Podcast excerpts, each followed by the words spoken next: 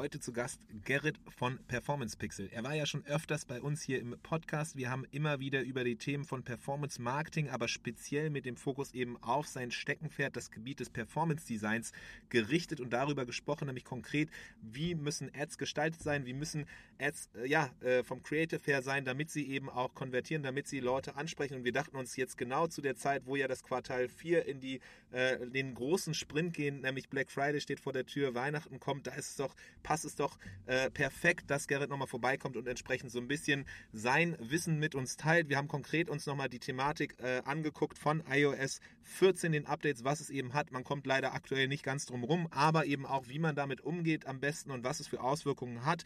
Äh, wir gucken konkret halt eben auch in neue Strukturen, Arten, wie man das Ganze angehen kann, wie man Advertising ansehen sollte. Die Wichtigkeit von Design wird nochmal äh, stärker. Wir gucken uns auch eine neue Funktionalität von Facebook an, beziehungsweise Instagram, Facebook, das ist ja eins.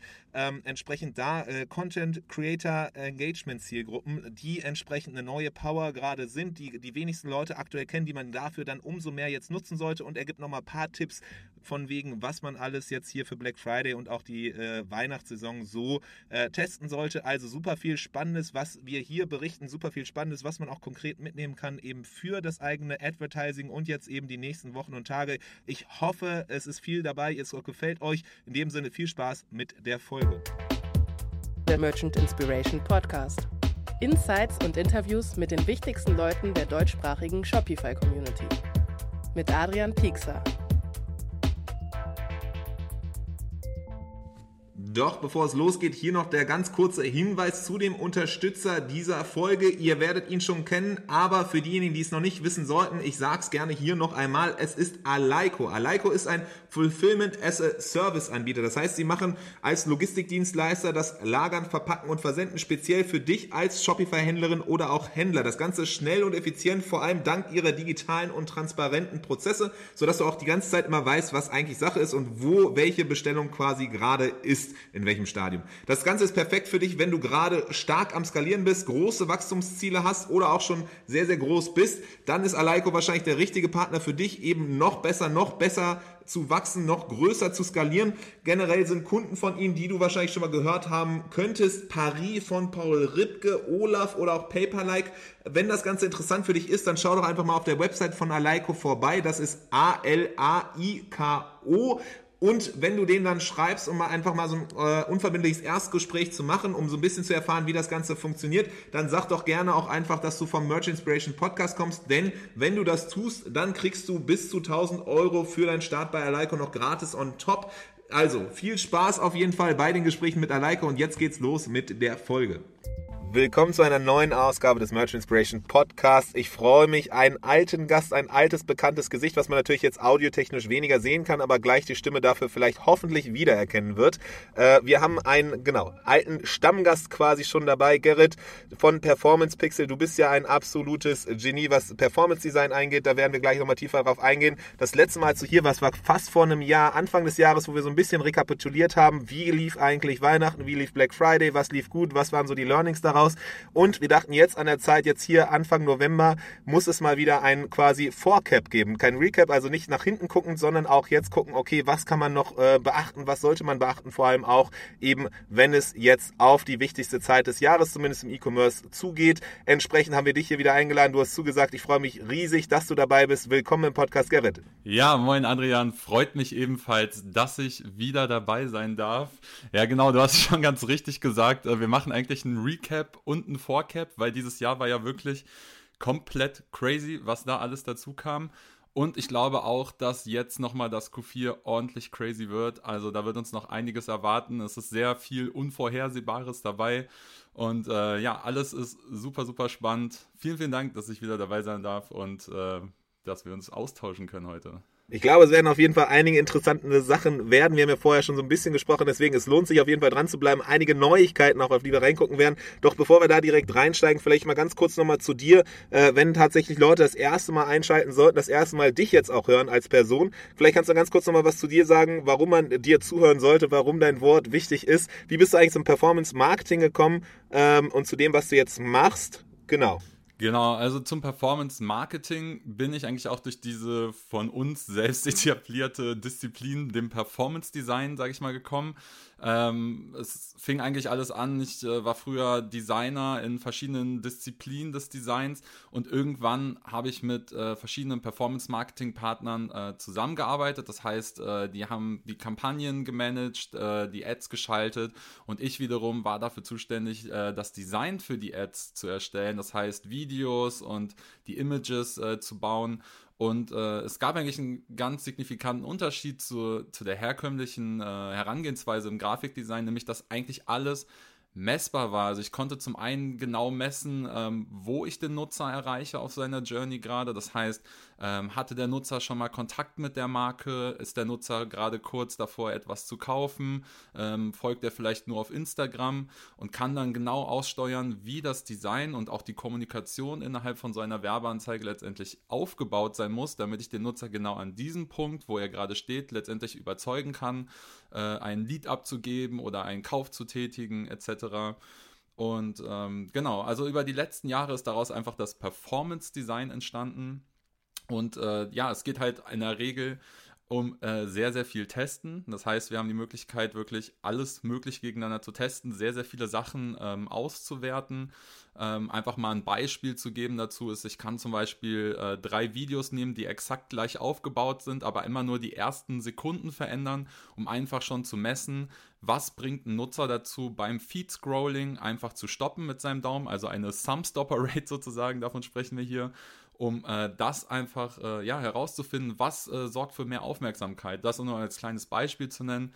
Und äh, ja, da, das Ganze nennen wir dann eben Performance Design, also messbares Design könnte man es leicht übersetzen. Genau, ich hätte jetzt quasi so versucht, in eigenen Worten wiederzugeben, so datengetriebenes Design ist am Ende halt eben mit Blick auf den jeweiligen Kanal, wo das Ganze auch ausgespielt wird. Weil so das Typische, das Klassische, wie man es kennt, war immer dieser Fokus auf eben die Daten, immer auf die verschiedenen Kanäle, wie spielt man das richtig aus, aber es wurde gar nicht so sehr darauf geachtet, wie das Creative als solches aussehen sollte, sondern es war eher wichtig, wo es platziert wird, wie man diese Daten analysiert. Und du hast quasi diesen anderen Fokus schon von jeher, quasi seitdem du das machst. Und da sind jetzt ja auch schon einige Jahre an Erfahrung, die du da reingesteckt hast und die Ausbildung als Designer selber halt eben aus dieser kreativen Blickrichtung eben getrieben zu sagen, naja, es ist nicht nur alles irgendwie die Daten, wie das ausgespielt wird, sondern das Wichtige ist nach wie vor halt eben, wie das Creative platziert wird, wie das eben designt ist, damit es in den jeweiligen Kanal äh, passt. Mittlerweile gibt es ja auch eine große Bandbreite an verschiedenen Formaten, wie das Ganze aussehen kann. Das kann zum Beispiel hoch, hochkant oder hochformatig sein, in der Story zum Beispiel, gegebenenfalls sogar mit Video noch mit drin. Es kann aber trotzdem nach wie vor auch im Feed kommen. In einem Instagram-Feed sieht es aber wiederum anders aus als im Facebook-Feed und so weiter. Das heißt, es gibt einfach eine Vielzahl an verschiedenen Kanälen und das von vornherein zu beachten, wenn man diese Creative Designs und dann halt eben datengetrieben guckt, okay, welche Designs funktionieren besser, was lernt man daraus, wie kann man das nutzen, das ist so ein bisschen das, was das Performance-Design, zumindest in den Gesprächen, mit denen ich dir ja mal zugehört habe, äh, voller, voller Aufmerksamkeit und Freude äh, von dem, was ich da höre, war das so das, was ich mitgenommen habe. Ja, genau, so, so kann man das verstehen. Und äh, ganz wichtig, eine ganz wichtige Komponente ist eben vor allem auch äh, die Kommunikation innerhalb der Plattform an sich, dass die immer halt in einem durchgehenden Wandel sind. Also ich glaube, das, was ich damals in meinem Mediendesign-Studium gelernt habe, waren halt wirklich äh, echt ausgelegt auf sehr langfristige Strategien. Bei uns kann man jetzt eigentlich schon sagen, so jeden Monat äh, sieht das Game komplett anders aus. Ähm, ich kann die Werbeanzeige, die ich vor drei Monaten erstellt habe, nicht mehr unbedingt heute nutzen, beziehungsweise sie performt heute nicht mehr, sorgt nicht mehr für dieselbe Anzahl an Käufen und es kommen eigentlich auch immer wieder neue Styles dazu. Man sieht es ja jetzt zum Beispiel auch an TikTok. Äh, da ist äh, sehr, sehr wenig zum Beispiel nur noch mit Motion Design oder generell mit diesem Grafikdesign, sondern man kommuniziert eher über User-Generated Content. Ähm, und da muss man halt natürlich auch erstmal plattformspezifisch schauen, was funktioniert auf welcher Plattform. Also auf Pinterest funktioniert was ganz anderes als in Instagram Stories vielleicht und auf TikTok dann auch wieder was anderes. Ähm, also welchen Content nutze ich wo und ganz wichtig, wie eben gesagt, diese Designtrends immer wieder mitzunehmen, zu schauen, ähm, wie wird organisch allein gerade auf der Plattform kommuniziert und wie kann ich mich da mit meinem Content letztendlich anreihen, damit ich vielleicht auch nicht unbedingt als Werbeanzeige auffalle in einem Medium, wo es primär um Unterhaltung geht und nicht unbedingt darum, äh, Werbung äh, konsumieren zu wollen. Ja, das heißt aber im Grunde so das, was vor drei Monaten noch extrem gut funktioniert hat, kann halt eben jetzt nächsten Monat schon gar nicht mehr funktionieren. Das heißt, wir müssen mal gucken, wie viel überhaupt so ein Recap Sinn macht oder eben zu sagen, okay, was ist jetzt eigentlich so der Vor Vorausblick, was sind so Sachen, die aktuell eigentlich ganz spannend sind, um halt eben zu gucken, okay, was kann man jetzt, wie kann man sich noch vorbereiten auf eben Black Friday, Cyber Monday und vor allem aber auch die Weihnachtssaison für diejenigen, die vielleicht gar nicht so sehr jetzt irgendwie diesen Black Friday äh, sich treiben lassen. Ähm, das fände ich nochmal spannend, aber ähm, bevor wir da hingehen, vielleicht mal so, du hast erwähnt, es ist viel im Wandel. Es passiert sehr viel Neues. Das, was irgendwie letzten Monat noch funktioniert hat, ist diesen Monat vielleicht gar nicht mehr so äh, wichtig oder relevant. Ähm, und vielleicht können wir da mal ansetzen, was sind natürlich das große Thema schlechthin, so der Elefant im Raum sozusagen, die iOS-Updates. Was hast du da mitgenommen in der letzten Zeit? Wie hat sich das Ganze ausgewirkt? Ja, genau. iOS 14, ähm, ja, ich denke, da, da spreche ich die gleiche Sprache wie viele andere Advertiser. Äh, das hat uns dieses Jahr ähm, deutlich hart alle mitgenommen, beziehungsweise äh, vor, vor extrem starke neue Herausforderungen gestellt. Ähm, wir wussten natürlich vorher schon, auch gegen Ende des letzten Jahres, Anfang des Jahres, alle schon sehr deutlich, dass da was kommen wird. Ähm, die Auswirkungen waren, glaube ich, für den einen oder anderen jetzt doch noch ein bisschen krasser als gedacht tatsächlich. Also wir haben hier, um einfach mal so ein bisschen auf die Statistiken einzugehen, ich glaube, ähm, Rollout von dem iOS 14 Update auf den Apple-Geräten von äh, April bis äh, Mitte Juni von über 70 Prozent bekommen. Also der eine oder andere wird wahrscheinlich auch da einen ziemlich hohen Peak gesehen haben in seinem Ads Manager Reporting, dass auch gerade da äh, die Anzeigen etwas teurer wurden, dass auch die Performance äh, da etwas schlechter wurde. Und dann kommt nochmal hinzu, dass äh, von diesem Rollout über dieses iOS 14 dann halt zusätzlich natürlich wir auch noch in Deutschland leben und die Deutschen äh, sehr datenschutzaffin sind, sage ich mal. Das heißt, wir haben hier mit einer der höchsten äh, Opt-out-Rates bekommen. Also die meisten Nutzer haben das Tracking eben äh, das ähm, iOS 14 Update eben in den einzelnen Apps auch akzeptiert. Und äh, das führt eben nach, äh, entsprechend dazu, dass wir so, sozusagen äh, zu Reporting-Löchern gekommen sind innerhalb unseres Ad-Trackings. Das heißt, ähm, ich will hier gar nicht, äh, gar nicht mal so technisch werden, aber grundsätzlich kann man sagen, das Ganze sorgt dafür, dass Nutzerdaten, also seitens gerade der Apple-Nutzer, ähm, nach dem Klick zum Beispiel auf die Werbeanzeigen bis hin zum Kauf äh, zum Teil verloren gehen wir müssen uns hier sozusagen ähm, priorisieren. Ne? Da gibt es jetzt neue Möglichkeiten äh, von Facebook, dass man sagt, okay, ihr habt äh, nach so einem Opt-out noch die Möglichkeit, euch auf ein Conversion-Event, zum Beispiel den Kauf, zu priorisieren. Ne? Das wird dann eben noch getrackt oder nachmoduliert. Aber alles, was dazwischen ist, ähm, das heißt, ein Nutzer legt nur was in den Warenkorb oder sowas, könnte dann eben in dem Tracking wegfallen.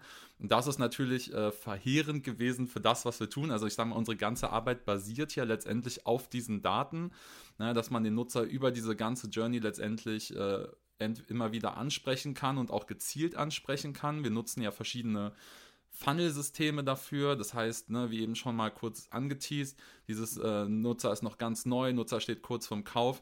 Das könnte halt entsprechend wegfallen, dadurch, dass ich halt dieses ganze Reporting verliere.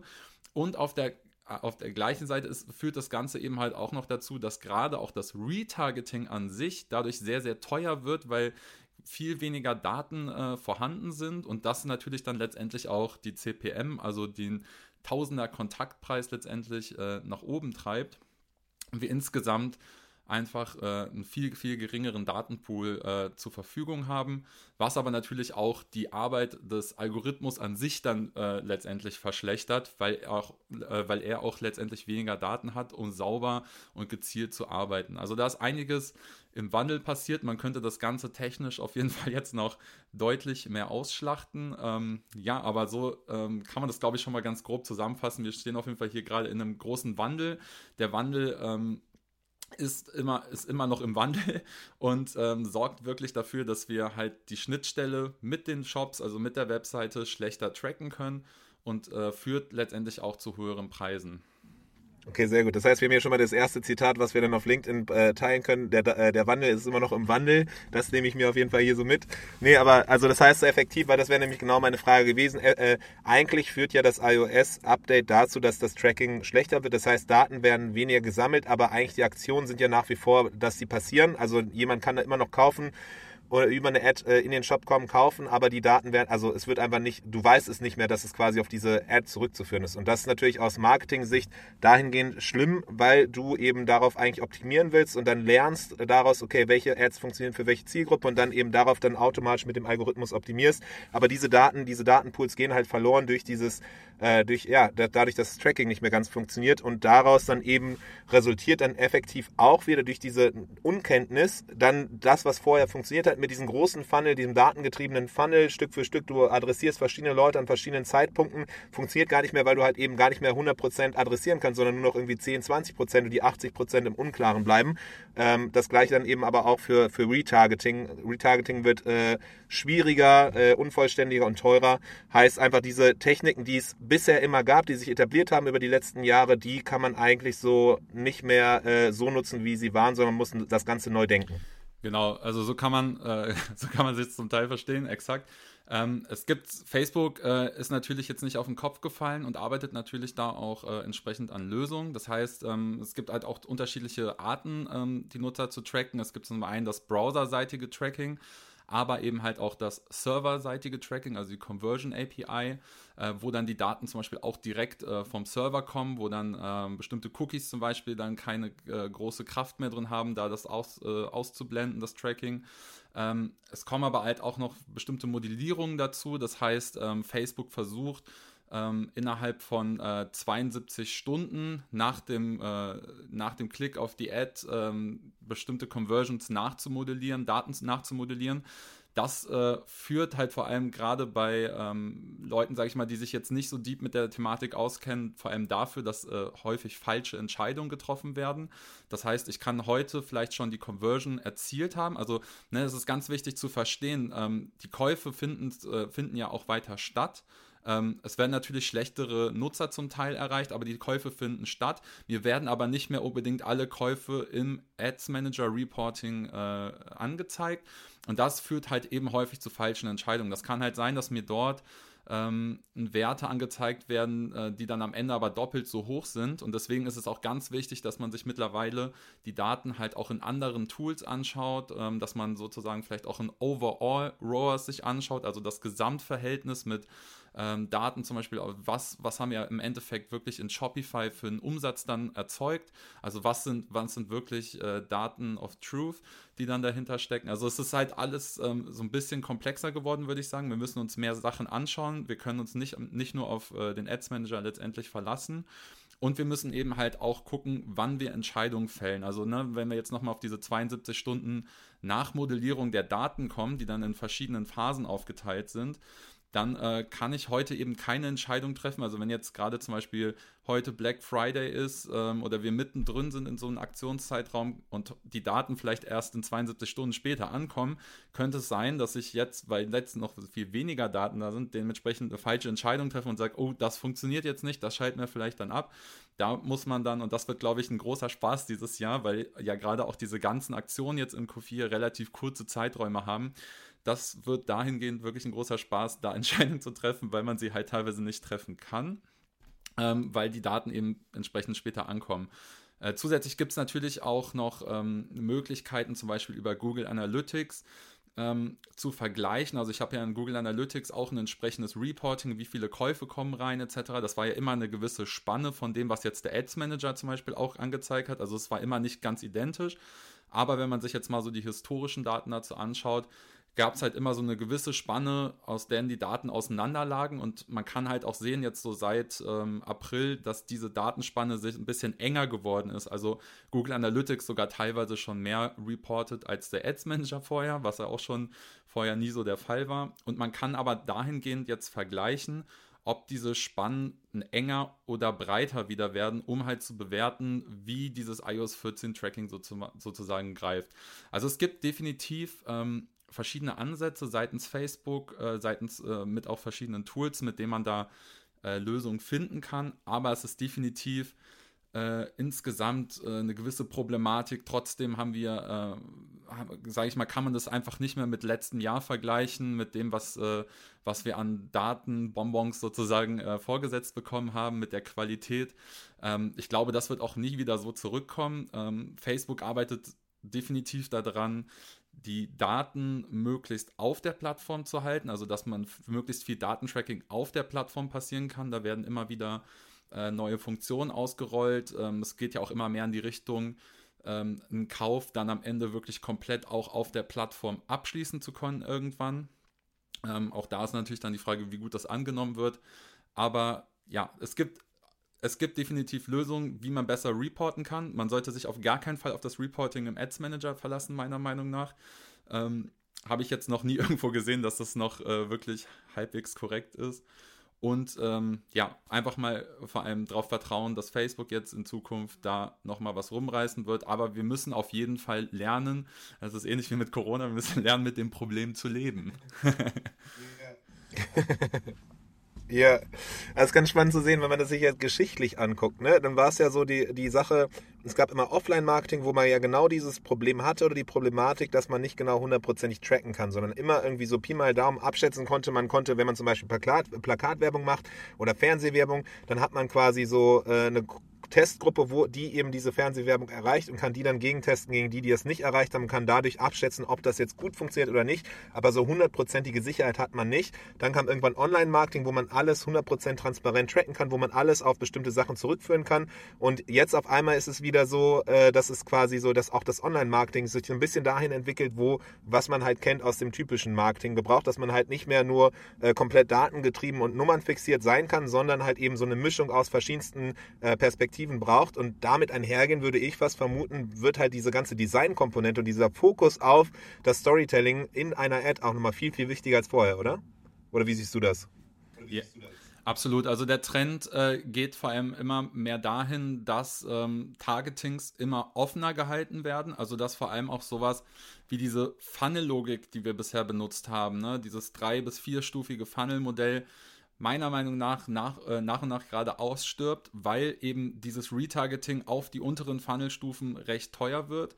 Ähm, und wir so gerade in, auch in off, also auch in, im Broad Targeting, also im Prospecting Targeting, also an, an, neue Zielgruppen, Neukundenansprachen, äh, da vor allem merken, dass wir sehr, sehr viel mittlerweile über, die, über das Creative selber äh, aussteuern. Das heißt, wir unterteilen Creatives sehr, sehr stark in äh, unterschiedliche Ansprachen, in unterschiedliche Zielgruppensegmente und haben eben auch die Erfahrung gemacht, dass wir gerade mit offenen Targetings, aber mit mit der äh, Konzeption unterschiedlicher Ad-Gruppierungen, also innerhalb der Creatives, also der Werbeanzeige an sich, unterschiedliche Ansprachen auszubauen, wir es halt schaffen, damit wiederum einzelne Zielgruppenbereiche äh, anzusteuern. Das heißt, auch darüber fun äh, funktioniert letztendlich bei uns die Skalierung. Wir skalieren dann tatsächlich wirklich unterschiedliche Aufbauten innerhalb der Creators, unterschiedliche Ansprachen ähm, und können uns so horizontal nach und nach aufstellen. Ähm, ich denke, es ist auch langsam auch kein Geheimnis mehr. Ähm, das Creative ist wirklich der Key mittlerweile. Es ist so der Performance-Hebel geworden. Ähm, ich bin natürlich sehr, sehr glücklich darüber, dass es so ist. Ähm, man merkt es halt auch im, im, im Verlauf. Ich äh, halt, also bin ja jetzt auch sehr lange schon auch auf, auf Vorträgen mit unterwegs, äh, spreche auch sehr lange das Thema und ich weiß noch, wie es vor vier Jahren war, als ich angefangen habe damit, wo es dann halt immer hieß, ja, okay, aber das ganze Tracking-Thema und so weiter und äh, äh, Targeting-Thema, all das äh, ist irgendwie wichtiger als das Creative an sich. Und ich dachte mir früher schon, aber das Creative ist ja das, was die Leute letztendlich sehen, worüber der Nutzer am Ende entscheidet. Ähm, ob er jetzt äh, äh auf die Werbeanzeige klickt, ähm, das, das, was ihm auch Informationen bereitstellt, die er dann braucht, um letztendlich vielleicht den Kauf zu tätigen, bestimmte Trigger setzt und so weiter. Das äh, wird immer primärer. Also man merkt wirklich diese ganzen Targeting-Geschichten etc. Ähm, werden immer stärker automatisierter. Es gibt immer mehr Funktionen, wie zum Beispiel erweitertes Targeting, dass ich zwar eine Zielgruppe im Ads Manager definiere, Facebook aber trotzdem die Möglichkeit gebe, dass wenn Facebook meint, außerhalb dieser Zielgruppe noch weiter sinnvolle Daten zu finden, sich diese auch äh, holen darf zum Beispiel. Und das sind halt immer wieder so weitere Ansätze, die eigentlich genau da in diese Richtung gehen, dass dieses Targeting immer automatisierter wird Wichtig an der Stelle ist halt auch, dass Creative am Ende nicht wirklich äh, vollständig automatisiert werden kann. Also es gibt bestimmte grafische Aufbauten vielleicht am Ende, aber die, genau diese strategischen Ansätze, die ich eben genannt habe, also dass ich äh, innerhalb von so einer Skalierung, innerhalb von verschiedenen Zielgruppensegmenten denke, dass Creatives auch fortlaufend immer wieder individuell aussehen müssen, damit sie eben nicht alle gleich aussehen wie bei einer Automatisierung. Das sind halt alles super wichtige Punkte Und da wird das Ganze halt immer weiter hingehen. Und wir machen jetzt auch mit unseren Kunden aktuell auch kaum noch was anderes, außer die ganze Zeit ähm, Face, äh, Werbeanzeigen zu testen.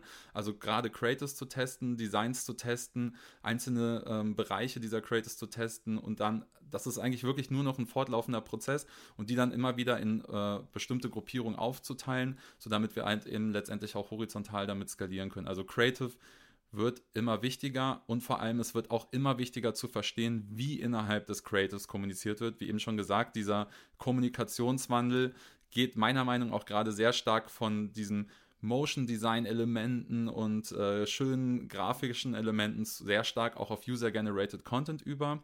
Ähm, wobei es halt auch schon super wichtig ist, dass man da einfach jetzt schon früh genug auf den Zug aufsteigt. Also wir haben zum Beispiel uns jetzt ein Netzwerk an Creatoren aufgebaut. Ne? Das ist auch nochmal so, so ein ganz wichtiges Thema. Ich glaube, da äh, sprechen wir gleich auch nochmal explizit drüber. Aber dass man halt einfach einen Pool an Menschen hat, auf die man zugreifen kann, um dieses User-Generated Content-Thema äh, bedienen zu können. Weil ich glaube, alle, die jetzt schon mal in dem Bereich gearbeitet haben, wissen auch Bescheid, das ist nicht mehr ganz so einfach. Ich kann da jetzt nicht so super gut mit äh, klaren Deadlines arbeiten. Die Creator sind dann eher, so, haben dann so meistens nochmal ihren eigenen Kopf. Und deswegen ist es also es ist wirklich nochmal ganz, eine ganz, ganz neue Disziplin, äh, in die man da vordringt, aber auch eine super wichtige, um letztendlich dann halt auch Plattformen wie TikTok äh, um, äh, mitzunehmen und dort halt erfolgreich Ads zu schalten. Der Merchant Inspiration Podcast. Jede Woche eine neue Folge. Abonnier ihn und verpasse keine Folge. Du hast ja genau, das wäre jetzt meine nächste Frage gewesen. Du hast gesagt, okay, ihr testet viel Design. Design wird wichtiger von den Ads. Was sind aber Beispiele von eben dann so Sachen, die ihr testet? Was sind so konkrete Maßnahmen, die ihr macht, eben in die Richtung von Design, die aktuell funktionieren? Und eine Sache hat du jetzt ja selber aufgebracht, nämlich User-Generated Content. Also darunter kann man verstehen dann eben, ja genau, wie der, wie der Name schon sagt, Leute, die quasi selbst dann äh, Inhalte generieren, die ihr wiederum nutzt für Werbung. Das kann dann sowas sein wie irgendwie äh, hier äh, mein, mein Bruder äh, macht eine Unboxing Experience, erzählt, wie toll äh, äh, hier der, der Health Check von Tante Eva oder so und dann hält er es in die Kamera, das, den Report, den er gerade zugeschickt hat. Äh, passt jetzt natürlich nicht ganz so gut bei Dienstleistungen, aber so, wenn das jetzt quasi Kosmetik wäre oder so, dann können die halt dann auf einmal dann zeigen, wie die das nutzen und erzählen, wie toll es sich anfühlt auf der Haut. Darum geht es so ein bisschen bei User-Generated Content. Genau, äh, so, so kann man das äh, verstehen. Ich glaube, jeder äh, kennt es irgendwie vom Konsumieren schon, wenn wir irgendwie auf äh, Instagram unterwegs sind in der Story und jemand erzählt uns, hey Leute, ich habe hier diese Handyhülle gekauft und damit ist das Leben komplett anders geworden. Ähm, das sind genau äh, solche Elemente und es geht halt, ähm, oder was wir ja schon immer im Performance Design einfach merken, ist, dass es darum geht, ne, zu verstehen, wie ist diese Plattform aufgebaut, wie, wie funktioniert sie und äh, wenn ich mir jetzt so ein Instagram-Story-Content anschaue, dann liegt es halt auch nicht fern, dass genau sowas dann halt auch als Werbeanzeige äh, funktioniert. Ähm, spannend ist halt auch da so ein bisschen äh, die Unterteilung äh, äh, zu haben, was, äh, was, welche Elemente, wie du es eben schon angesprochen hast, man dann auch testet. Ähm, wir haben über den jetzt in diesem Jahr nochmal wirklich sehr, sehr verstärkt ein Creative Testing Framework aufgebaut. Das heißt, ähm, eigentlich ist so, und das ist ja auch so der Grund, warum ich damals Performance Pixel aufgebaut habe, mir ist halt aufgefallen, dass Advertiser einfach ein großes Problem haben, ähm, performante Werbeanzeigen zu bekommen. Also genau den Content, der zugeschnitten ist auf sie, den sie brauchen, um die Performance nach oben zu treiben. Und äh, genau das versuchen wir halt gerade mit diesem, mit einem visuellen Testing-Framework zu optimieren. Das heißt, wir haben bei uns bei Performance Pixel sowohl äh, ein Team fürs Advertising, aber auch äh, natürlich für die Creatives. Und ähm, ich versuche halt immer wieder zu optimieren, beide an einen Tisch zu bringen, sage ich mal, dass beide eine Sprache sprechen. Und dieses visuelle Testing-Framework, was wir jetzt mittlerweile entwickelt haben, äh, da ist halt wirklich genau definiert, was möchte der Advertiser testen? Und das kann zum einen sein, dass man einfach eine komplett neue Kommunikation testet. Das heißt, es ist ein bestimmter Aufbau eines Creatives. Es kann aber auch sein, dass man bestimmte Variationen testet. Das kann zum Beispiel sein, dass wir ein festgelegten Aufbau schon getestet haben, jetzt im ersten Schritt, und dann aber noch erfahren möchten, dass wir zum Beispiel mit unterschiedlichen Gesichtern, ähm, welches Gesicht funktioniert besonders gut. Der Aufbau bleibt komplett gleich. Wir tauschen immer nur das Gesicht aus und den Namen vielleicht, um so zu erfahren, ob vielleicht noch ein bestimmtes äh, Gesicht besser funktioniert. Aber es können halt auch einzelne Elemente sein. Also ich habe es ja eben schon mal angesprochen, so die Sum-Stopper-Rate zum Beispiel, sehr, sehr wichtiges Element für uns. Ein Nutzer entscheidet innerhalb von äh, 1,7 Sekunden im Schnitt, ob er halt eine Werbeanzeige weiterschaut, wenn er scrollt, also ob er überhaupt am Content hängen bleibt. Das ist ja ein Riesending, ne? ihr kennt das alle selber. Äh, wir scrollen durch den Feed, zack, zack, zack, zack, zack und irgendwo triggert uns irgendwas und da bleiben wir letztendlich hängen. Und äh, um das, das, das versuchen wir halt unter anderem auch herauszufinden. Das heißt, wir haben dann vorher eventuell schon ein Creative getestet von Kommunikation und äh, Aufbau passt vielleicht und dann wollen wir eben noch herausfinden, wie viel. Kommunikation Aufbau, ganz kurz das ja reingrätscht, aber Kommunikation Aufbau ist dann zum Beispiel, okay, ich habe einen bestimmten USP, also irgendwas, was quasi, wo ich überzeugt bin, dass das mein Produkt besser macht als das von der Konkurrenz und damit kommuniziere ich. Das ist dann zum Beispiel die Inhaltsstoffe von meinem Produkt, die besonders sind oder die Art und Weise, wie es hergestellt wurde. Ähm, das, das ist so unser Aufhänger, das ist quasi das, was wir kommunizieren. Und dann haben wir in der Struktur her, dass wir quasi irgendwie die Abfolge von den Sachen, die zu sehen sind und äh, die die quasi gesagt werden. Das ist dann die Struktur und dann testet man im nächsten Schritt dann aber nochmal, variiert man, wer oder wie, wie das Ganze dann rübergebracht wird, um zu gucken, ob das vielleicht daran hängt. Ja, also ich meine, äh, Creative Aufbau, äh, vor allem, äh, sag ich mal, auch die Gestaltung an sich. Also zum Beispiel, ich habe ein Splitscreen, ähm, gutes Beispiel, ich habe bei dem einen Creative ein Splitscreen, ähm, wo oben das Produkt, also wo zwei oben und unten Video läuft sozusagen. Oben wird das Produkt in Anwendung gezeigt, unten als Freisteller. Dagegen teste ich vielleicht ein, äh, ein Video, wo kein Splitscreen drin ist und ähm, wo einfach nur das Produkt in Anwendung, sage ich mal, jetzt gezeigt wird. Jetzt mal so ganz simpel ausgedrückt. Und da, das wäre jetzt, wär jetzt mal so ein erster Schritt, den man vielleicht testen würde, um zu gucken, okay, die Leute triggert es deutlich mehr, wenn sie gleichzeitig Produkt in Anwendung und die Freisteller von dem Produkt sehen. Äh, und vielleicht plus noch die USPs könnte man jetzt noch, äh, äh, die dann auch noch auf den Freisteller irgendwie eingeblendet werden, könnte man jetzt noch als drittes Testelement einbauen.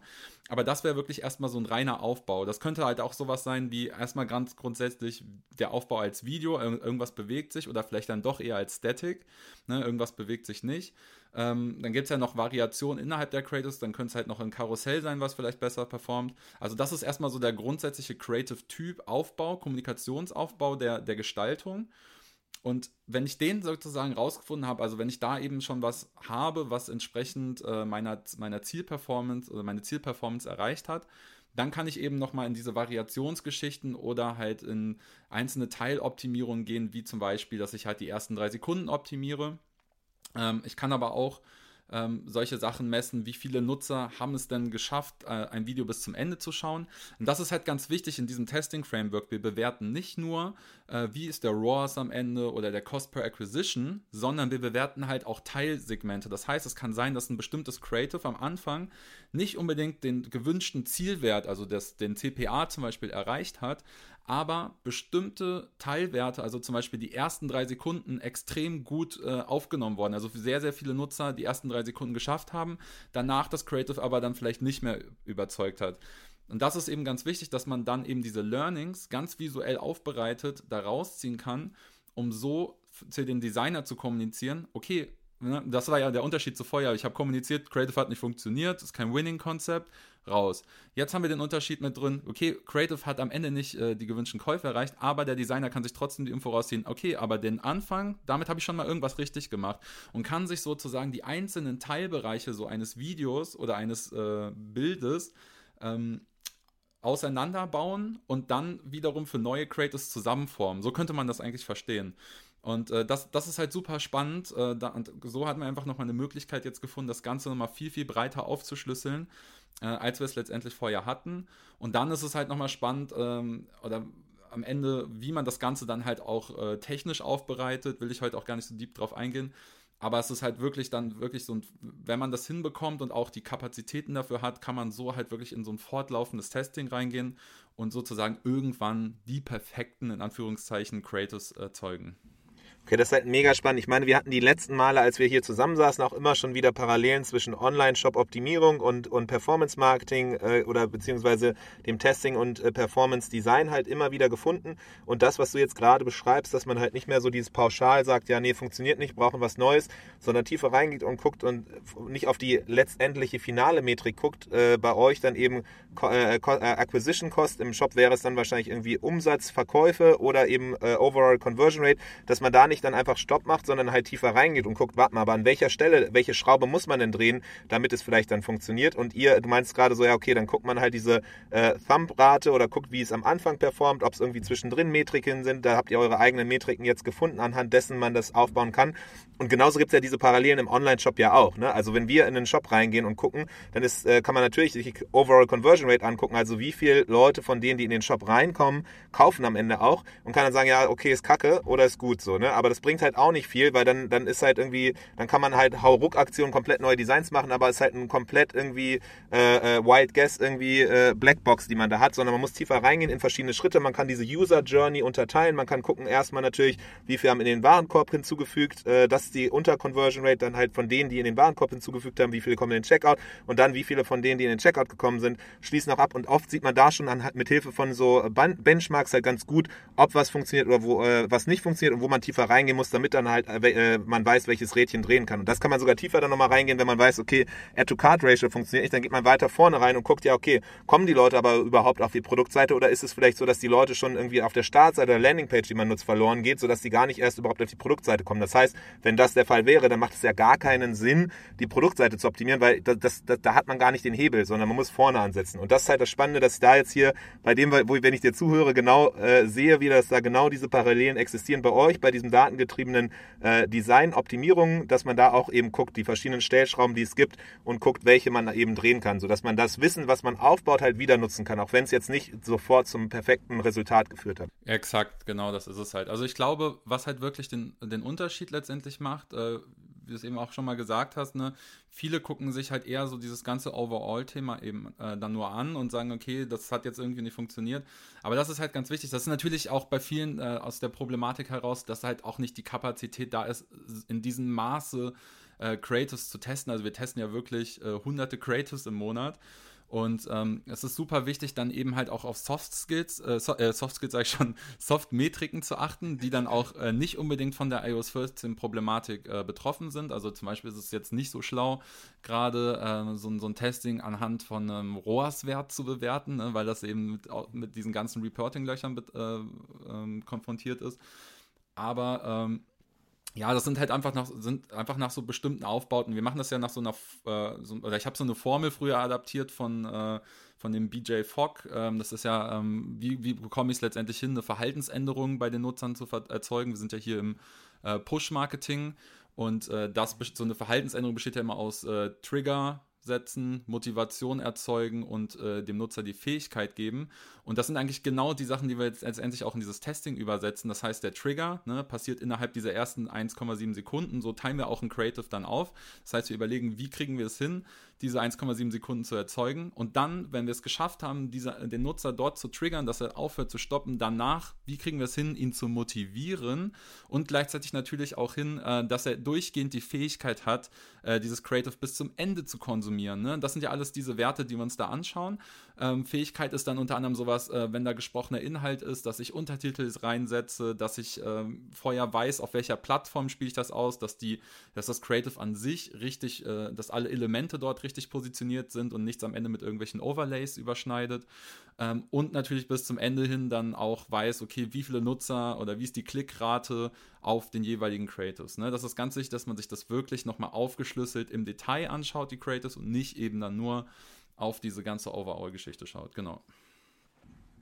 Okay, mega spannend. Das heißt, in Zeiten, wo du ja gesagt hast, jetzt man immer weniger halt nach hinten gucken kann, was funktioniert hat und das dann anwenden kann auf die Zukunft, weil es dann schon outdated ist, ähm, macht, ist das natürlich Gold wert, was du hier sagst an verschiedenen Techniken, die man immer wieder zeitlos quasi nutzen kann, um immer wieder halt egal, äh, wann man es macht, quasi das nutzen kann, anwenden kann und selber testen kann und so dann eben das Wissen hat, das voranzutreiben. Das heißt, das eine Sache, die, der, der eine Trend quasi, den, den du siehst, äh, die, die datengetriebenen Funnel-Logiken, wie sie jetzt gerade Stand heute oder gestern existierten, werden immer schlechter funktionieren. Man muss sich immer mehr auf die Creatives äh, fokussieren und die Inhalte und wie man diese ausspielt und die, die Sachen kommuniziert. Gleichzeitig in dem äh, Sinne noch User-Generated Content, ein wichtiger Hebel. Und dann eine super spannende Sache, die du mir neulich erwähnt hattest, die extrem frisch und neu ist und die wenigsten Leute auf dem Markt quasi gerade kennen, ist ein ganz, ganz neues, frisches Feature, was ausgerollt wurde. Äh, vielleicht kannst du dazu was sagen. Genau, ich denke, äh, du sprichst äh, von dem Creator Engagement Zielgruppen, über die wir da gesprochen ausgesprochen genau. haben. Genau, ich glaube, dafür müsste man vorher noch mal ein bisschen ausholen. Äh, und zwar geht es hier um das Thema Branded Content. Ähm, für alle, die jetzt noch nicht äh, in dieser Branded Content-Thematik drinstecken, ist es super spannend und ich sehe da auch sehr, sehr, sehr viel Potenzial äh, für die Zukunft drin, äh, weil auch Facebook da sehr, sehr viel noch ausrollen und ausbauen wird.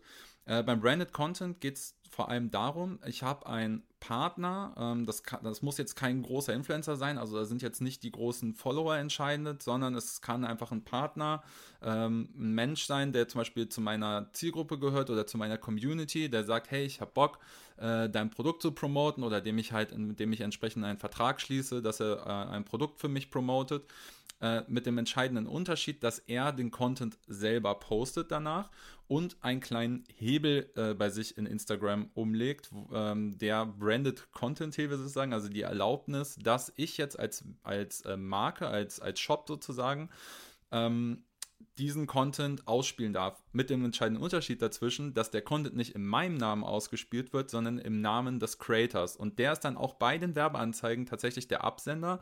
Hat bestimmt der ein oder andere schon mal gesehen. Das heißt, äh, ähm, Creator XY äh, steht dann da, die Werbeanzeige von ihm wird angezeigt mit seinem Content. Aber ich gebe sozusagen von, von meinem Werbekonto, also ich als, als Shop, als Firma, als Marke gebe von, von uns aus sozusagen den Spend auf diese Werbeanzeige und der Nutzer, wenn er dort draufklickt, landet dann am Ende aber auch bei mir im Shop. Das ist eigentlich ganz, eine ganz coole Technik erstmal schon mal, weil ähm, das Ganze halt wie so, wie so eine Empfehlung eher funktioniert, als äh, wenn ich jetzt von, als Marke von oben herab sage, hier, kauf bei mir die Sachen. Ne, das ist eigentlich genau, genau das, wie Social Media funktioniert, hat äh, Facebook also sehr, sehr gut verstanden. Ähm, jetzt ist noch was Spannenderes äh, hinzugekommen und zwar kann ich nicht nur, ähm, also vorher war es jetzt eben so, ich habe selber meine Zielgruppen definiert und gesagt, dass dort der Content dieses Creators im Namen des Creators ausgespielt wird, ne, Branded Content. Ähm, jetzt ist noch hinzugekommen, dass Facebook diese Creator Engagement Audience gerade, ich weiß nicht, ob sie noch ausgerollt werden, wir haben auf jeden Fall zum Teil, können wir das schon nutzen, dass wir dann auch die Engagement Audience dieses Creators nutzen können. Um kurz das Wort Engagement Audience an der Stelle auch zu erklären. Das sind eben die Zielgruppen, die, ähm, also alles Menschen, die mit diesem Business-Konto dieses Creators auf Instagram schon interagiert haben. Und das, das Witzige oder Wichtige daran ist, wir können das bis zu 365 Tage rückwirkend messen. Das heißt, ähm, ich habe also, ähm, was, was heißt Interaktion? Interaktion ist, glaube ich, auch schon dann, wenn ein Nutzer drei Sekunden mindestens mein ein Video von mir angeschaut hat, ähm, wenn er irgendwo mit mir interagiert hat. Also er muss nicht mal Follower sein, sowas kann man auch messen. Aber man kann das Ganze sogar noch weiter runterbrechen. Also ich kann auch sagen, ich möchte nur die Leute erreichen, die dem Kon äh, die regelmäßig mit dem Creator interagieren oder ihm eine Nachricht gesendet haben, etc. Das heißt, ich habe also einen ganz neuen Pool an Zielgruppen, nämlich die des Creators, auf die ich jetzt auch mit meinen Ads dann äh, zugreifen kann, an die ich den Content ausspielen kann und kann so auch sehr äh, zielgerichtet äh, Creatives erstellen, weil ich relativ gut messen kann, was für ein Pool Zielgruppe dieser Creator hat. Ne, das, ich kann jetzt halt auch, wenn ich eine bestimmte eine Oberzielgruppe habe, die in verschiedene Personas aufsplitte, äh, kann ich mir sozusagen für diese verschiedenen Personas passende Creator suchen und an die dann entsprechend mit denen diese Corporation eingehen und an die wiederum äh, dann äh, spezifische Creatives äh, ausspielen. Und das ist halt super spannend, weil ich halt einfach so genau weiß, wohin ich kommuniziere oder mit wem, aber das natürlich halt auch hinsichtlich von Skalierung äh, ein super spannendes Thema sein kann. Und ähm, noch wichtiger, das Ganze eben äh, iOS 14 unabhängig funktioniert, weil das alles Daten sind, die letztendlich auf der Plattform äh, gesammelt sind. Ja, wenn man das das erste Mal hört und jetzt nicht so drin in der Thematik ist, denkt man sich erstmal, okay, cool. Aber wenn man jetzt mal ganz kurz das nochmal rekapituliert, was du da gerade gesagt hast. Das Spannende ist ja, es gab diese Funktionalität, dass man Branded Content ausspielen kann. Das heißt, ich suche mir Influencer XY, der oder die ähm, macht dann Werbung für mich und ich schalte quasi über deren Account äh, dann die Werbung. Das, das ist eine Möglichkeit, weil dann eben quasi du nicht mehr als, als Shop, nicht mehr als quasi unneutrale Instanz, weil natürlich klar ist, okay, der Shop will natürlich seine Produkte verkaufen, dass dann eben eine andere Person bereit ist, quasi mit ihrem Namen dafür zu stehen und darüber dann über den Account Werbung zu kriegen. Das war so der erste Schritt. Ähm, dass man quasi sich so ein bisschen Glaubwürdigkeit äh, einkauft. Aber das Problem war da immer noch das Ausspielen da, danach basierte immer noch auf eben den gleichen Logiken und Metriken, Reportings, Tracking und Co., über die wir ja vorhin gesprochen haben, die ja jetzt mit iOS immer schwieriger werden.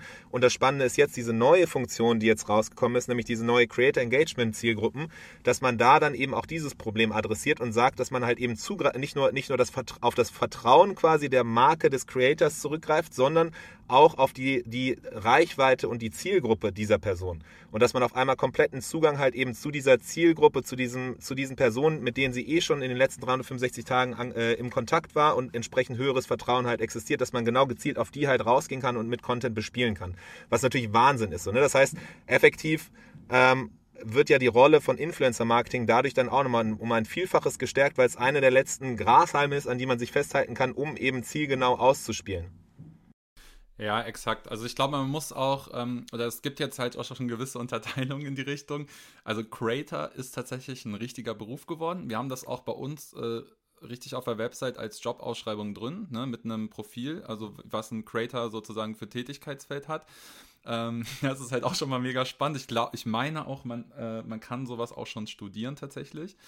Ähm, und äh, das, das wird jetzt gerade so ein bisschen so in diese Unterteilung gehen. Also man, man unterteilt halt eben auch Influencer und Creator-Content. Also ein Influencer ne, ist, ist ja bekannt, jemand halt auch, der eine gewisse Reichweite und halt auch äh, und einen gewissen Einfluss auf uns hat ähm, an Leuten. Also ich, ich schaue zu jemandem auf etc. Wir kennen diese Influencer-Geschichte, aber ein Creator kann auch jemand sein, der vielleicht 500 Follower auf Instagram hat. Das ist gar nicht so wichtig, sondern es geht vielmehr auch darum, dass dieser Mensch äh, letztendlich authentisch vor der Kamera funktioniert, dass der Mensch äh, weiß, wie man so ein Produkt promotet und äh, ja, wie so, ein, wie so ein wie dieser Content aufgebaut ist und vor allem versteht, was momentan die Trends sind. Und das ist halt super wichtig, dass ich halt am Ende, ich habe es ja vorhin schon mal angeteased, wir haben das eben auch, äh, bauen das immer stärker aus, dieses Creator-Netzwerk bei uns, äh, auf die wir dann zugreifen können. Das sind alles Leute, die verstehen, wie diese Plattform funktionieren. Ob wir jetzt Content für TikTok brauchen, ob wir jetzt Content für Instagram brauchen, die wissen schon, was, wie muss das ungefähr äh, aufgebaut sein.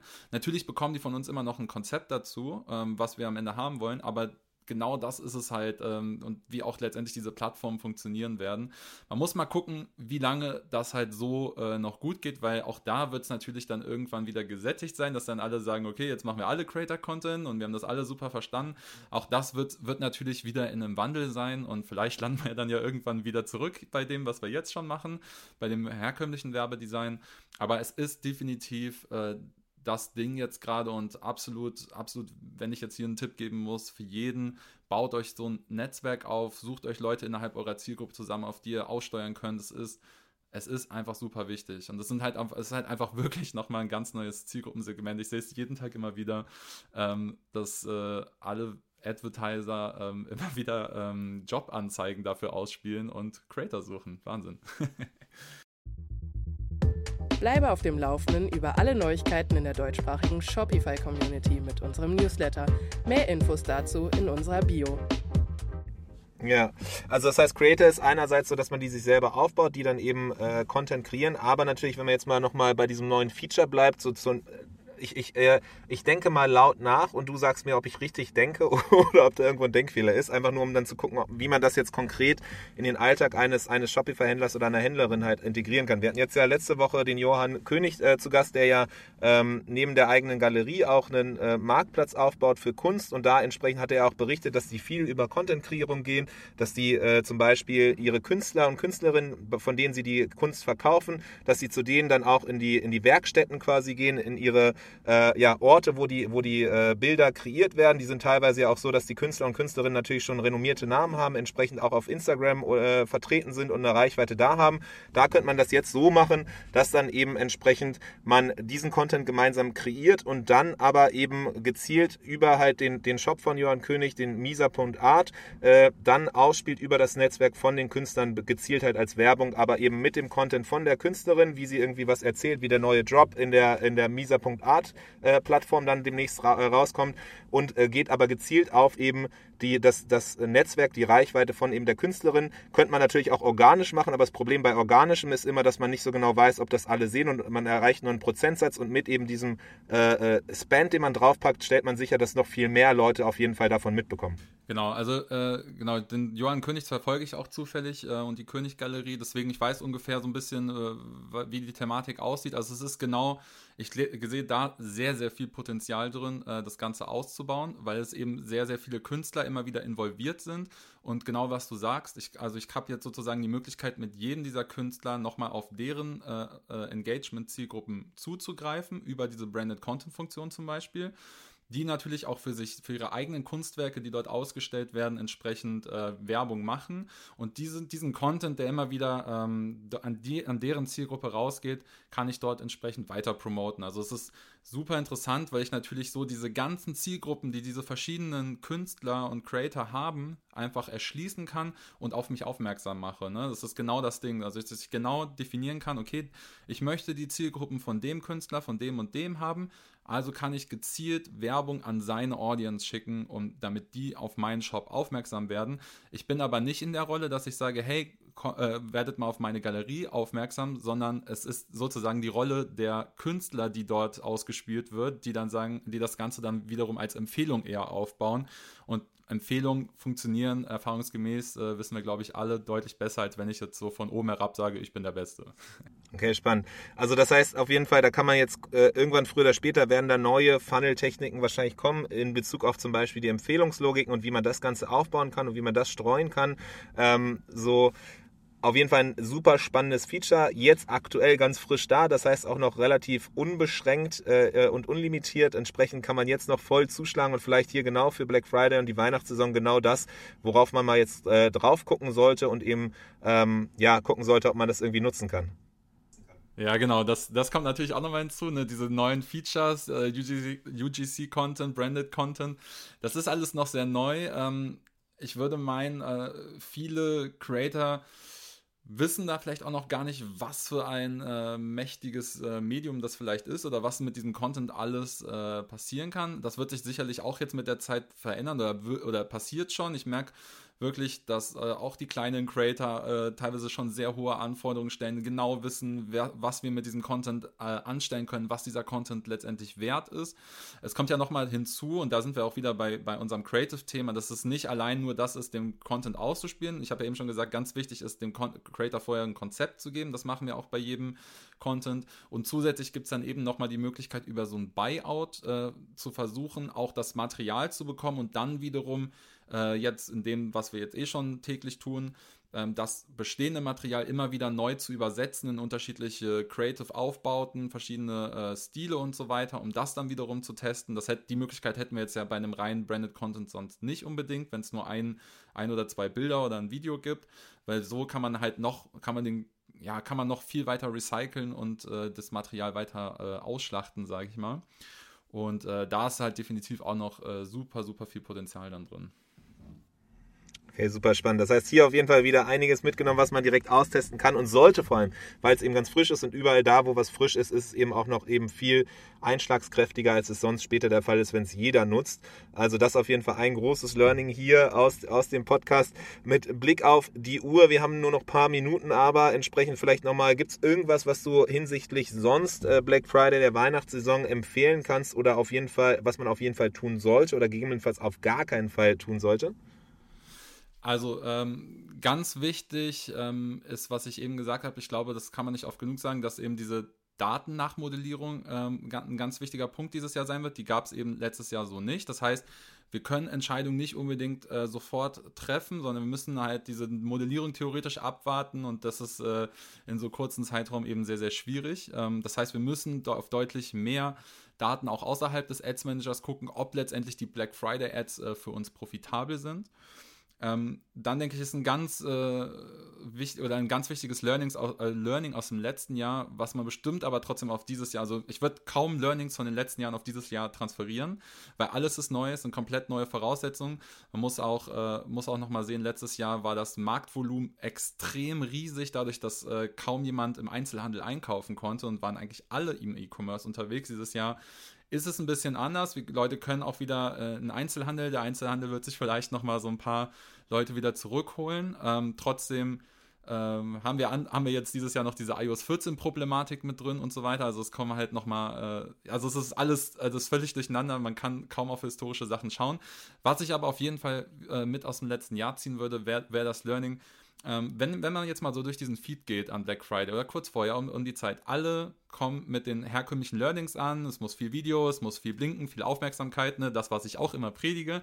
Aber unser Learning letztes Jahr war, genau das eben nicht zu tun. Also viel Statics mit reinzupacken, trotzdem natürlich auch Video und sowas, aber viel statisch ähm, den Nutzer nicht zu voll zu laden. Da, man muss halt wirklich verstehen, der geht durch diesen Feed, alles blinkt, alle haben Rabatte, alles ist äh, alles, äh, man ist total äh, konfrontiert mit, mit, mit solchen Dingen. Und vielleicht ist es dann halt wirklich, und das hat, hat dann auch die Testings letztes Jahr gezeigt, einfach wirklich das Entspannendere, einfach mal ein Creative zu sehen, wo das ganz simpel erklärt ist, was willst du von mir, was ist dein, was ist dein Angebot, äh, nichts blinkt und ähm, zusätzlich noch vielleicht sogar Anti-Kampagnen gegen den Black Friday zu machen. Also einfach mit dem aufzufallen, äh, was, was nicht alle machen. Also mit was anderes zu machen, andere Farben zu verwenden. So, wir sind jetzt grün, wir sind jetzt orange oder sowas. Wir machen jetzt unser, so eine eigene Week.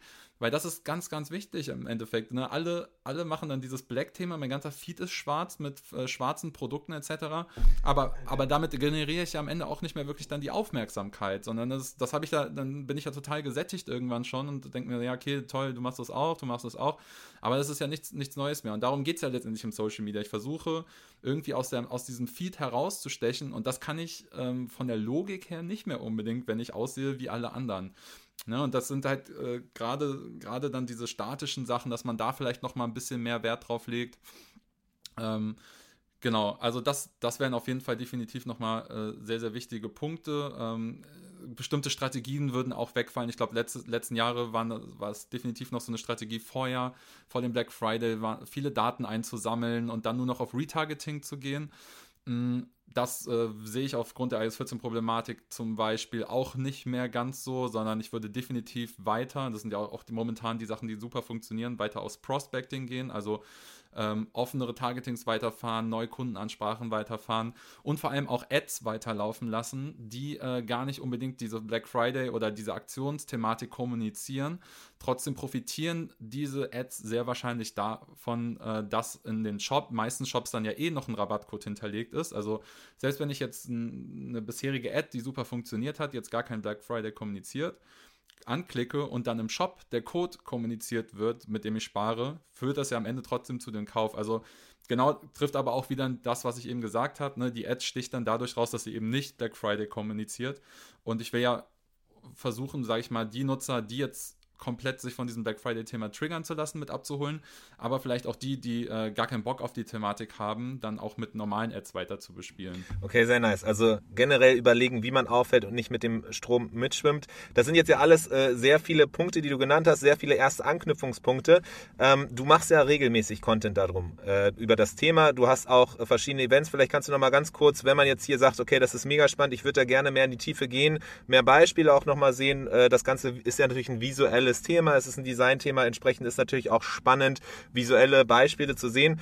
Ähm, wie kann man dir am besten folgen? Wo sollte man nachgucken? Du hast einen Instagram-Account und du hast Events. Vielleicht kannst du ganz kurz nochmal so zum Schluss hier äh, darüber kurz Anknüpfungspunkte geben. Wir werden das Ganze natürlich auch nochmal in die Show Notes packen. Genau, also ich glaube, was immer ein sehr guter Anknüpfungspunkt ist, sind äh, unsere monatlichen oder alle zwei monatlichen, je nachdem, wie wir das schaffen, äh, Events, nämlich dieses Performance, die Performance Paradise Event-Reihe, ähm, wo unter anderem dann auch Gäste wie du zu, zu Gast sind. Ähm, also es sind immer wieder unterschiedliche Ex Experten für unterschiedliche Themenbereiche zu Gast. Was eigentlich in jedem Event gleich bleibt, ist das Thema äh, Creative. Äh, beziehungsweise ich, ich halte in jedem äh, in jedem Event immer wieder einen Vortrag, äh, unterschiedliche Thematiken zum Thema Creative eben auch, unterschiedliche Schwerpunkte dort. Ähm, und zusätzlich äh, kommen dann noch, äh, kommt immer eigentlich ein Experte noch mit rein, äh, der dann, so wie du jetzt zum Beispiel, über das Thema äh, Shop-Optimierung spricht. Mm, und äh, zusätzlich gibt es eigentlich auch noch einen Podcast. Ähm, der wurde jetzt schon mal eine Weile nicht bespielt. Ich nehme es mir aber vor, das jetzt bald wieder zu tun. Deswegen auch da kann man eigentlich äh, schon mal gucken, dass man auf dem Laufenden bleibt. Und ansonsten genau Facebook, Instagram, LinkedIn. Alles dabei. TikTok haben wir jetzt auch. ähm, sind überall vertreten und äh, wer Bock hat, die monatlichen Events sind eigentlich immer kostenlos und äh, das nächste, ich weiß jetzt nicht genau, wenn die Folge hier ausgespielt wird, ist am 17. November. Doch, doch, das ist noch rechtzeitig. 17. November, das passt, das, das wird man auf jeden Fall hören. Das heißt, eine große Empfehlung für alle Leute, die sagen, okay, diese Folge war spannend, ähm, ich möchte gerne noch tiefer reingehen, sehen, was geht, was geht nicht, wie funktioniert was. Ähm, das ist natürlich auch nochmal ein ganz anderes Level, wenn man das dann auch nochmal visuell quasi sieht und untermalt wird mit Beispielen. Äh, und das ist auch immer, da, deine, deine Vorträge sind ja auch immer eine Augenweide, das kann man einfach nicht äh, anders, anders beschreiben, Gerrit. Äh, entsprechend kann man das nur ans Herz legen, dass eben äh, alle Leute, wenn ihr Bock habt, da äh, am 17. November meinst du, ne, ist äh, die nächste Performance Paradise Eventreihe kostenlos. Einfach anmelden. Wir werden hier den Anmeldungslink nochmal reinsetzen. Ansonsten gerne äh, nach Performance Pixel suchen. Dann wird man früher oder später irgendwie zu Performance Paradise äh, geführt werden. Ähm, ja, Gut, ein wilder Ritt wieder äh, in die Tiefen von äh, Performance Marketing, aber vor allem halt eben in die Trends. Und es freut mich zu hören, dass das, was du schon seit Jahren predigst und quasi gesehen hast, langsam immer mehr halt auch so den, in den Fokus gerät von allen Leuten, nämlich dass es eben immer mehr auf den Content, die Creatives ankommt und das ganze, die ganze Gestaltung inhaltlicher Natur, gar nicht so sehr mehr eben dieses ganze Datengetriebene, weil eben iOS äh, und die ganzen anderen Neuerungen einen Strich durch die Rechnung machen. Das ist auf jeden Fall so das Takeaway hier hier. Ähm, und du hast ja verschiedene spannende Anknüpfungspunkte und Ideen mitgebracht, was man jetzt konkret da machen kann und welche Schritte man gehen sollte. Und vor allem die Notiz hier nochmal am Rande auf jeden Fall auf diese Creator Engagement Zielgruppen zu gucken, nämlich dass man dann über die Influencer, mit denen man zusammenarbeitet, auch äh, dann eben entsprechend die Reichweiten von denen bespielen kann. Das sind auf jeden Fall so sehr, sehr viele spannende Sachen, die ich hier wieder mitnehme. Gerrit, letzte Worte noch von dir, irgendwas, was komplett noch nicht genannt wurde oder irgendwie noch der Korrektur bedarf. Hey, also äh, ich, glaub, ich glaube, das war jetzt erstmal ordentlich äh, Input, den wir hier gelassen haben. Ich habe jetzt erstmal meinen ganzen Kopf ausgeschüttet. Ähm, da wird sicherlich noch einiges dazukommen. Ich glaube auch, äh, was du jetzt gerade genannt hast, äh, mit, der, äh, mit den plattformspezifischen Sachen, sowie diesen äh, Branded Content-Geschichten und den Engagement-Zielgruppen, da wird noch sehr, sehr viel kommen nächstes Jahr von Facebook. Ähm, alles, was irgendwie auf dieser Plattform passiert. Also man darf auf jeden Fall gespannt bleiben und ja, wir, du und ich, äh, wir halten auf jeden Fall, glaube ich, alle auf dem Laufenden, sodass man nichts verpasst. Und deswegen einfach dranbleiben, ähm, nicht, äh, nicht zu schnell die Flinte ins Korn werfen, auch mit dem Tracking momentan, sondern auch nochmal genauer hinschauen. Das finde ich, glaube ich, nochmal ganz wichtig zum Abschluss zu sagen, dass man eben sich nicht nur auf äh, bisherige ähm, Reportings innerhalb der Ads Manager verlässt, sondern sich dann vielleicht doch nochmal ein anderes Tool hinzuzieht, mit dem man dann overall bewerten kann, wie die Performance wirklich aussieht. Okay, sehr cool. Das heißt, wir haben hier viel mitgenommen. Wir wissen auch, was jetzt quasi als nächste Schritte zu tun sind. Wenn nicht oder man noch mehr Lust hat, dann haben wir ja auch verschiedene Kanäle gesagt, wie zum Beispiel den 17. November, wo man dich nochmal live erlebt. Äh, wir werden dich auf jeden Fall auch hier nochmal im Podcast hören, wenn man dann nochmal reflektieren kann. Vielleicht Anfang des Jahres dann, okay, wie war dann jetzt tatsächlich Black Friday, Weihnachtssaison? Was ist aus diesen ganzen Neuerungen und Trends, die wir ja hier quasi sehen, geworden? Ist User-Generated Content noch wichtiger geworden oder ist es so, dass das jetzt auch jeder macht, wie die flimmernden äh, Werbungen? Äh, im, im Feed, sodass dann wieder auf einmal alles zurückgeht zu eben dem Gegenteiligen. Äh, also spannende Sachen, es bleibt immer weiter so, dass viel ändert und äh, deswegen freue ich mich ganz besonders, dass du hier regelmäßiger Gast bist, um eben dein Wissen und deine Erkenntnisse und deine Sichtweisen am Markt quasi mit uns zu teilen. Riesendank dafür, Gerrit, bis zum nächsten Mal, mach's gut. Ja, vielen Dank ebenfalls, macht's gut. Äh, ich wünsche euch ein wunderschönes Q4, bleibt stabil und wir sehen uns dann in der nächsten Folge. Bis dann, ciao, ciao. Das war der Merchant Inspiration Podcast in dieser Woche. Wenn du es noch nicht getan hast, abonniere uns. Bis zum nächsten Mal.